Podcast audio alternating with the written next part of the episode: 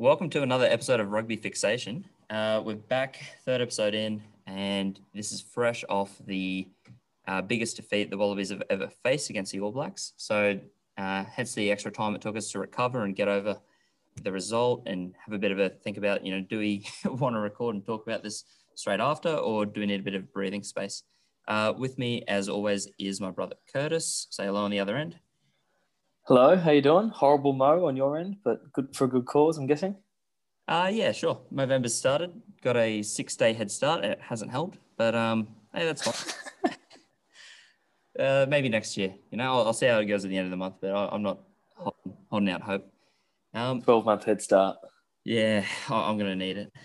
Hey, look, I, I'm actually excited to talk. We don't have a, a lot of time to get through this morning, but I don't think that'll be an issue because you're coming in uh, prepared with notes for the first time so far, which is a massive boost for our uh, listenership, our growing listeners. Yeah. Uh, keen to hear what your off the cuff ramblings can um, turn into once I've had a bit of thought behind them. Well, when we're on a tighter time frame, I figured I better have some notes. And I've only just recently watched the full game. I was I was away and I was mid flight uh, while the game was live, so I couldn't, didn't get to see it. Um, I've caught up. I've forced myself to watch it despite knowing the score and seeing the highlights or lowlights if you're an Australian fan. And uh, very about an hour ago, finished the the replay and yeah, plenty to talk about. And uh, I'm sure we'll get through as much as we can. Yeah. Well, just on that note, we do have some points we want to get through uh, this pod. So we'll start off with, I guess, the first and probably the most obvious point, which is uh, what was the worst aspect of the Wallabies' performance? Um, and looking into that a little further, does it have more to do with the players or is it Rennie's game plan? Uh, I think, I think what I noticed during the game is that we don't have a threat necessarily. We're not a threatening set piece. We had a couple of good scrums where we won penalties in the first half. They that got turned on us, and Tupou got penalised twice, or we had two scrum penalties forced on us in the second. So we sort of netted off even there, um, maybe tipped in favour of the All Blacks. We don't have a damaging uh, outside back trio that know how to gel. We don't have super damaging ball runners.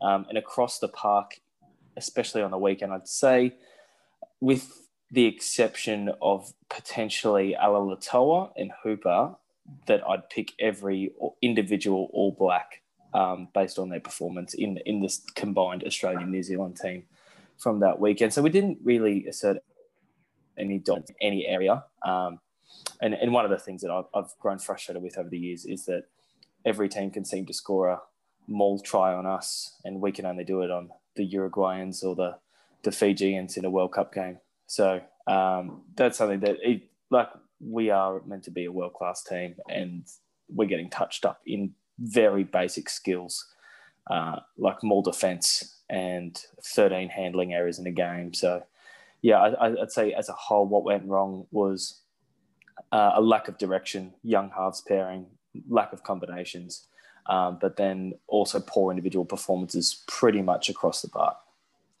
Yeah, one of the things I wanted to touch on because you brought up two great points. The maul, I just don't get how the Brumbies can do it so effectively, and not just against Australian teams. Like that's a weapon of theirs against New Zealand sides and against South African sides even. But they just can't seem to get it together at the Wallabies level, even when they did have an all Brumbies uh, starting pack. So that is yeah. a real area of concern, and one that I think, um, you know, hopefully Petrus du Plessis coming in should be able to help a little bit. You know, that that would be a strength. I know he's primarily scrummaging, but surely he can help with the mauling aspect as well. But yeah, with threats, I would consider there'd be maybe three big running threats that we could use um, out there at the moment. Atea, who just get his hands on the ball enough, and when he does, it might not be in the best position. Um, Harry Wilson, who started off great guns in game one, uh, and still getting really involved and still has a huge work rate. But the stats for the last match had six runs for three meters, and I did actually see one of his runs he get pushed back quite easily, and it was a two-on-one tackle. But the mm. kind of players where you know a Billy Vunipola um, yeah, Taulupe Faletau, like a, a, player like that probably gets over the advantage line, even if it isn't a massive run. Um, and then Taniela Tupou, who, you know, started off the bench, which I think is actually the right call given, um, you know, how we should structure the game plan. But the props combined for less than five runs. That's starting props and bench props. They're our biggest bodies, and they're not running the ball. They're not making a lot of uh, strides. It's a decent scrummaging platform. It's some pretty good tackling, and that's about it. So I'd like to Yeah. see you know, the bigger bodies running it because uh, Salakaia-Loto is out this week, and we're going to get to the team. Um, so we're going to be relying a lot on Philip and Simmons as our ball runners, which shouldn't strike fear into the opponents. Uh, Swinton Yeah.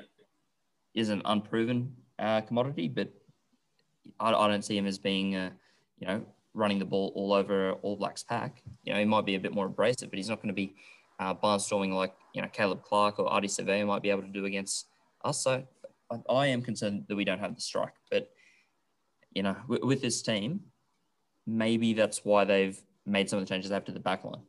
You know, you can see that there's a bit of a move for a bit more strike in there. So that actually leads us to the second point. Um, who are the new changes to the Wallabies, and is it a downgrade or upgrade from previous games? So what I might do, I'll just run through some of the changes. And if you just want to let me know whether you think that's an improvement, um, whether it's getting slightly worse, or whether it's you know a bit indifferent.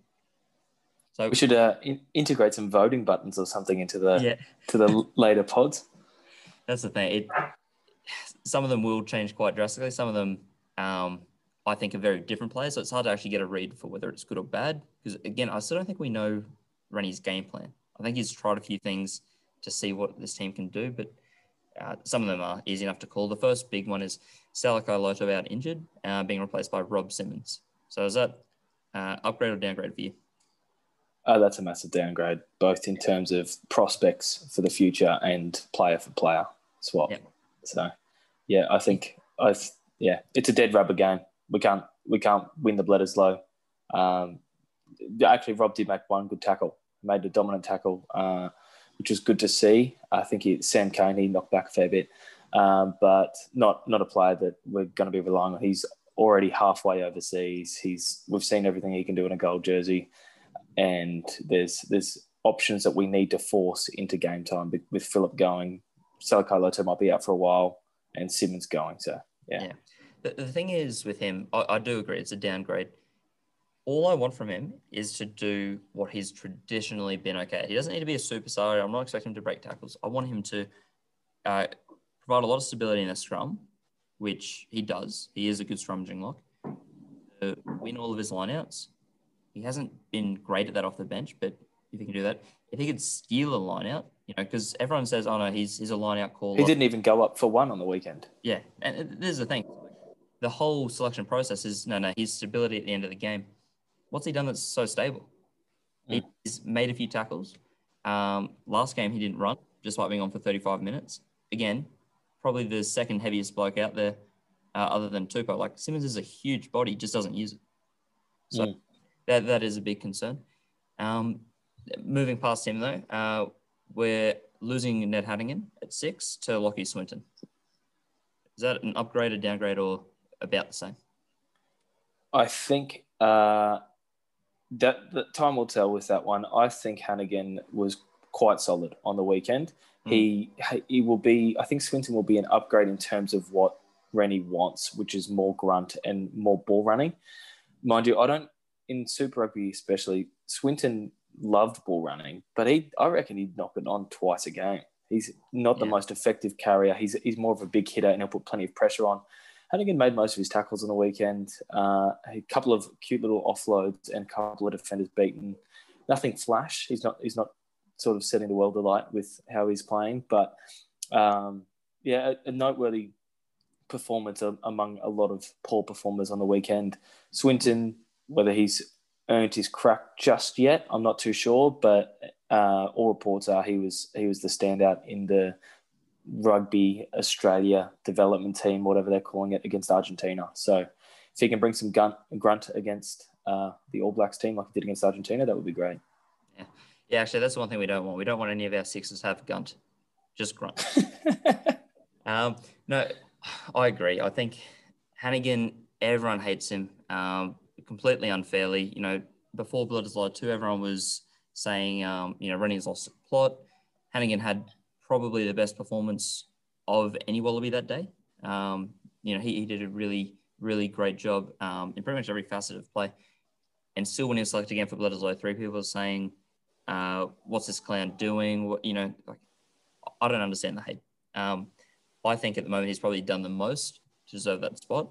Um, but yeah, Swinton, he just seems pretty low down the list. I would have had Samu ahead of him. I would have had Liam Wright ahead of him. Probably would have had Rob Valetini ahead of him. Um, but he, has got a good chance to prove us wrong in a game that, um, even though the blood is off the line, there's still a lot on the line in terms of selection, as we can see. With the Definitely. Um, the next big change, uh, Noah Lolesio, he's out of the fly half position and replaced by Reece Hodge for just his second test start in the 10 jersey. Is that an upgrade, downgrade, or about the same? Uh, before I watched the game, I thought the a horrible call to put Hodge at 10 just finished watching the game, and uh, I think Lesio is a good long term option, but I don't think you could have much worse of a debut than that. So, uh, just a few things that I, I noted in my uh, during the game. Grubber to DHP when we finally got some momentum went dead in in the goal line and 22 meter drop out. No, like horrible option when you had Petaia outside you. Um, two bombs with no chases two poor defensive reads, missing the final tackle when they scored a try. Horrific conversion attempt, uh, kick not going into touch right yeah. at the end when we are finally getting some momentum. So, uh, hard game to play. Very always hard to debut at 10 uh, against any team, let alone the All Blacks, and let alone with an inexperienced forward pack and a debutant 12 outside you. So, definitely not his fault. I still think he's a very good player. But in terms of picking and sticking a young guy, we don't necessarily know he is the best young guy yet. We've still got Will Harrison there. Um, they've got O'Connor and Toomua, which are obviously ahead in terms of uh, next year and probably the immediate future. So I can understand uh, a slight swap if if that is the only performance we have to go by in a gold jersey. Um, and he was playing off the best forward pack in, in Super Rugby AU when he was performing well. So um, I think he's definitely worthy of another shot, but I can now see why they would look to change it, even though I don't think Hodges is a 10. Yeah. I, I, so I think, I, I think, two poor options, really, at the moment. It, that's the thing. It, if it was a knee jerk reaction of everyone saying uh, Hodges isn't a 10, hasn't started there in tests, hasn't started there for Rebels even all that much. But I think the more people think about it, the more you can understand a logical decision of maybe saving face this weekend. Uh, a lot of people are still banging for blood though because you're right, it's not a long term fix. Hodge isn't mm. ten, I don't. Yeah. Um, it, he's really fallen into the curse of having versatility and not having a best option, but um, I, I just don't think it's 10. But it, there's a good chance for him to prove us wrong. You know, he can supply a, a pretty safe kicking game. You know, he, he can kick long. Um, doesn't seem to be under pressure too much. He's he always gets told that he's not quick for a wing. I've seen him in you know space. He is pretty quick. So maybe if he can use some of that acceleration at fly half, that speed's a little bit better. But you know, he can take it to line. He's a big body, so I'm holding out a little bit of hope. Um, but yeah, it's it's hard to call it an upgrade when it's out of. Position. Yeah, I, I, am gonna let's call that one neutral because we we've only seen Lolesio get one crack, and he definitely deserves more. Yeah. Uh, and for Hodge, I think his one crack at ten was against Italy, wasn't it, or a, a uh, tier two team? Yeah, Japan. Japan. So we, we haven't really seen. I don't think his playmaking abilities terribly great, but um, we yeah, we'll see. Yeah, I'm, I'm hoping he goes all right. Uh, out him, they've swapped Paisami for Simone. Um, now, I, I think the hardest thing to call here is it's a slightly different strategy here because Simone is more of a playmaking 12 and plays there all season for the winning Brumbies. Uh, Paisami's uh, can still pass and kick. You know, he put through a nice little kick in uh, game one that was actually quite tactically aware, but uh, he hasn't played 12 at all for the Reds. Um, maybe off the bench a few times, but really he does start as a 13 and he's kind of primarily seen as a 13. So how do you see this call going? Uh, I think given the matchup, Paisami v Laumape, I'm actually quite keen. They're both sort of yeah. little juggernauts that are low body height, very hard ball runners and hard hitters. I think I'm pretty keen to see that. And against a team that uh, it's it's not like New Zealand's playing with a second playmaking five eight, and I wouldn't necessarily say Jordie Barrett's a playmaking fifteen, probably more of a ball running fifteen. So in in matchup for matchup, it probably makes more sense this week than last week. Um, Simone again, not not a red hot first crack at a Wallabies jersey, but not much was happening inside him, so really hard to gauge too much. Um, Paisami was quite good off the bench and hasn't really played bad yet in the Wallabies jersey. So uh, I'll see how it goes. I can't imagine there'll be too much playmaking. I imagine um, there'll be a, a, big defense focus by having three bigger bodies in that 10, 12, 13 channel um, yeah. and, a, and a bigger defensive body in Swinton at six. So maybe they're trying to keep the game a bit closer. Yeah, definitely adding some size to try and start up the defense, hopefully. And, you know, ideally, like game one, go into the end of the match, the last 60 minutes, still with a good, um, you know, score. Because I think that's the thing. Uh, Bledisloe two and three, just blown out so much before it even got to the pointy end. Um, yeah, there was really nothing they could do to come back. You're not going to score three quick tries against the All Blacks if they've got a full team out there. So, um, yeah, I, I, can see why they would want a defensive team out there and maybe a, a, a bigger team just to try and repel some of those um, you know players from causing the damage. Uh, the last change really that needs oh I guess there's two more. Uh, Wright coming in for Daugunu and the return of Banks.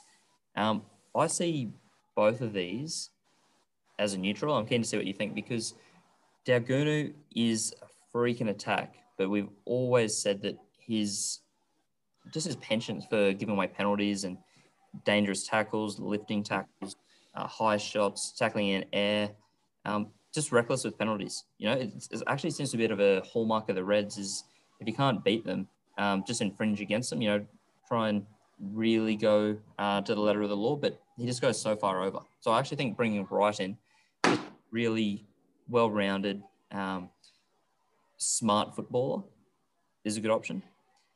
And with Banks at the back, I I would have thought this was a chance to keep uh, Haylett-Petty in there. I'm not sure if he's got an injury, but Haylett-Petty's more of the playmaking option. So if you don't have, um, you know, playmaking 12, you don't have a really great playmaker at 10, I would have thought you want as many players on the field that can, you know, shift the ball or keep it open. So maybe this is more of the point you're making that Banks at the back means they do want to run. They do want to make sure that they're either putting in big hits, which isn't something Banks is overly renowned for, but putting in big hits or capitalizing on the counter attack, which Banks is definitely quicker than Haylett-Petty.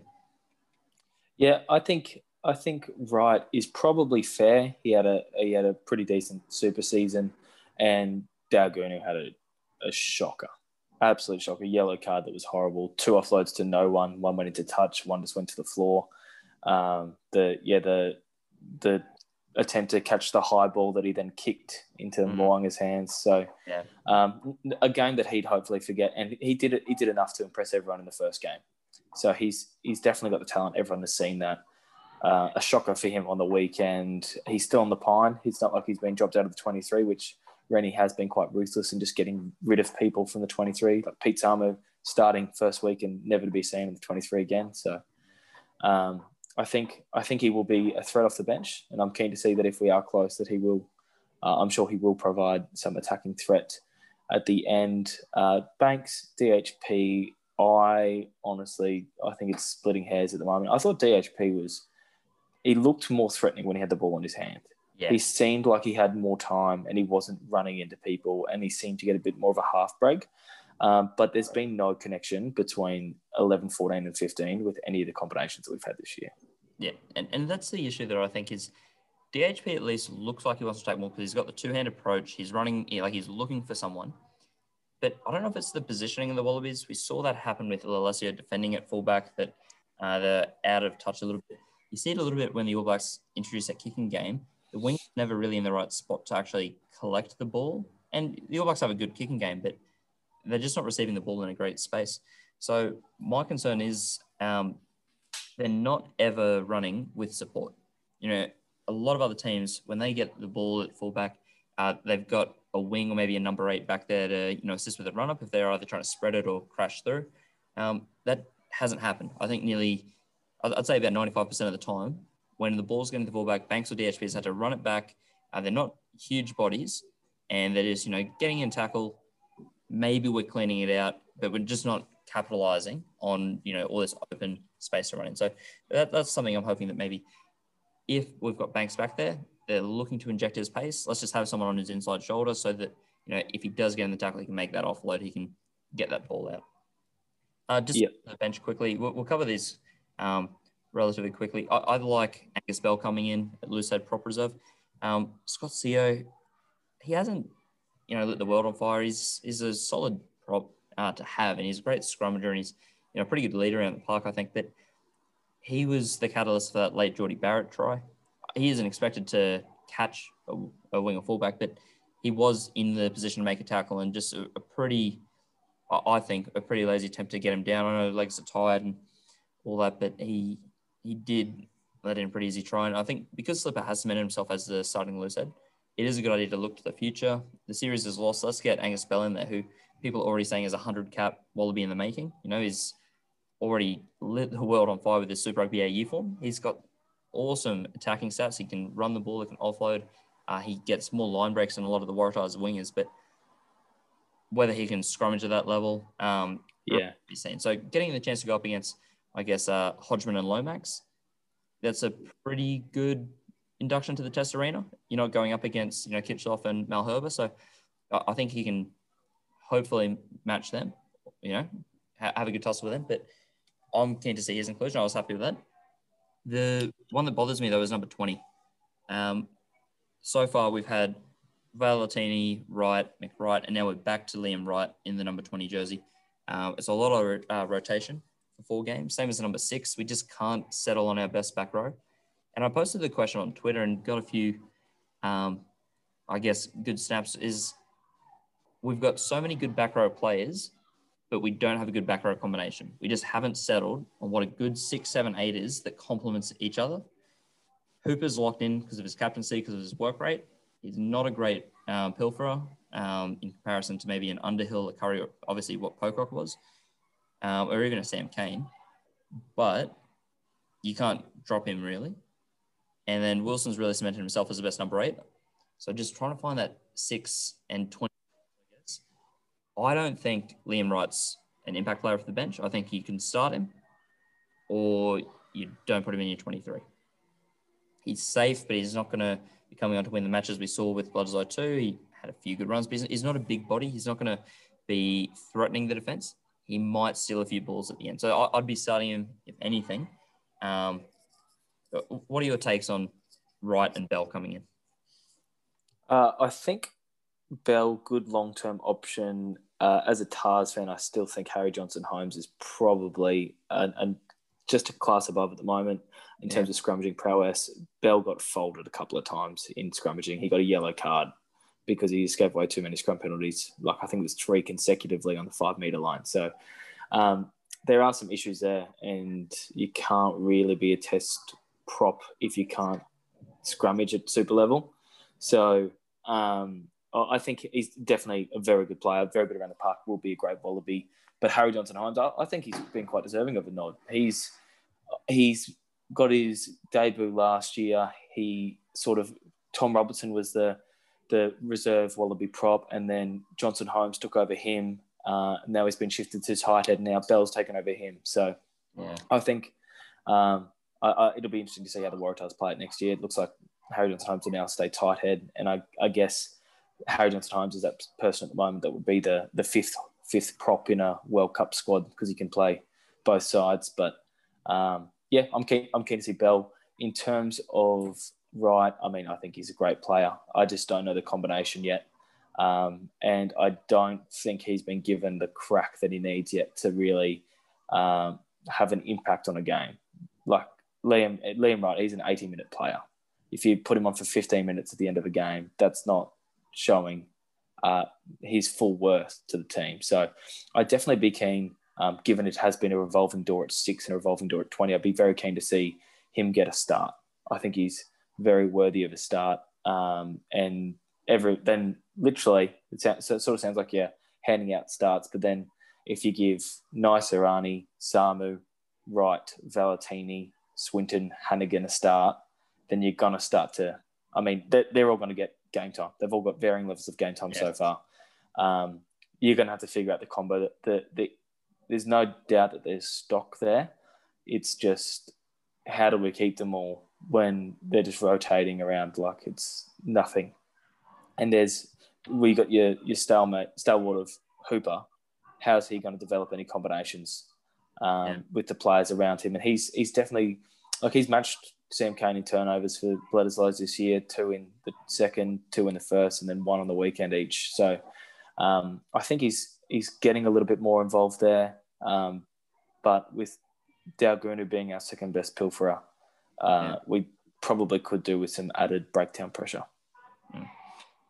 We probably need to go into more detail with the All Blacks at some point. Uh, it probably won't happen this morning, but we can dive into them a little bit later because I do want to discuss them. You know, it is a two horse race, and they're doing a good job of, um, you know, giving us more than enough competition. You know, they're still proving that they're the premier team in world rugby. Uh, just to wrap things up, this is a question that I've sort of been playing with because not that I think it's overly likely, but if we get a win this weekend, a lot of fans would have taken a win and a draw and two losses out of this four match series. So I guess what I'm wondering is um, if we do win this weekend, would you call this Bledisloe Cup series a success? Or do you think just based off those two losses, it's it's too far gone? You know, we, we can't call this Bledisloe series a success because we didn't get the cup back and uh, it, it just the quality of the game time between Bledisloe 2 and 3 wasn't good. Uh, I think you probably couldn't call it a success if we don't win it and if we have our biggest ever losing margin against the All Blacks. Mm. If we win this weekend, uh, and this is one of the things where you sort of hope that there's a, a documentary going on in the background, and this is the biggest ever loss against the All Blacks, and it's all building to 2023 World Cup where we lift the trophy at the end, and it's this perfectly documented thing. Yeah. Um, but yeah, I don't think you can call it a success if we win. I think you can be ha- you can tolerate it if we get a win and a draw. I think that's definitely more than what people expected. I mean, it, it's and I, I made the point to you earlier this week. It is it is not acceptable as a Wallabies team and as a Wallabies fan that New Zealand put more points on us than England put on Italy, and that's the stark reality of it. That England England beat New Zealand 12 months ago, pretty much to the date, um, by by some margin. I, I think if the two verse together, New Zealand would win, um, but we got put.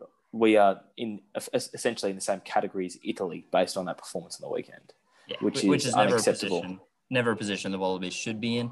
Um, it it's impossible now to argue us as one of the top three teams. It used to be a really nice heated discussion. You'd have New Zealand up there, but it was a bit of a revolving door between us, England, and South Africa. And unfortunately, we're just so far down the ranks now that a win this weekend can't fix that. But it's you know would salvage the steps. But Rennie does have a long way to go to get um, basically the respect that the Wallabies back up there, and hopefully you know get that feeling, that aura of oh, I want to go and support the Wallabies because Australians love winners.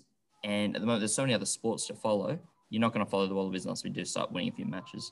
Uh, so I, I, do agree. It's going to be hard to call this a series a success, but nonetheless, I'm going to be headed to Suncorp to watch the game. I am keen to see um, them live, keen to see how it looks in person, and just you know if, if we can if we can get that elusive win, um, th- that'd be a huge boost for this young side. It's not what I'm tipping, but it'd be a huge boost of confidence for this young side because there's a lot of guys in there that before this series hadn't lost to the All Blacks.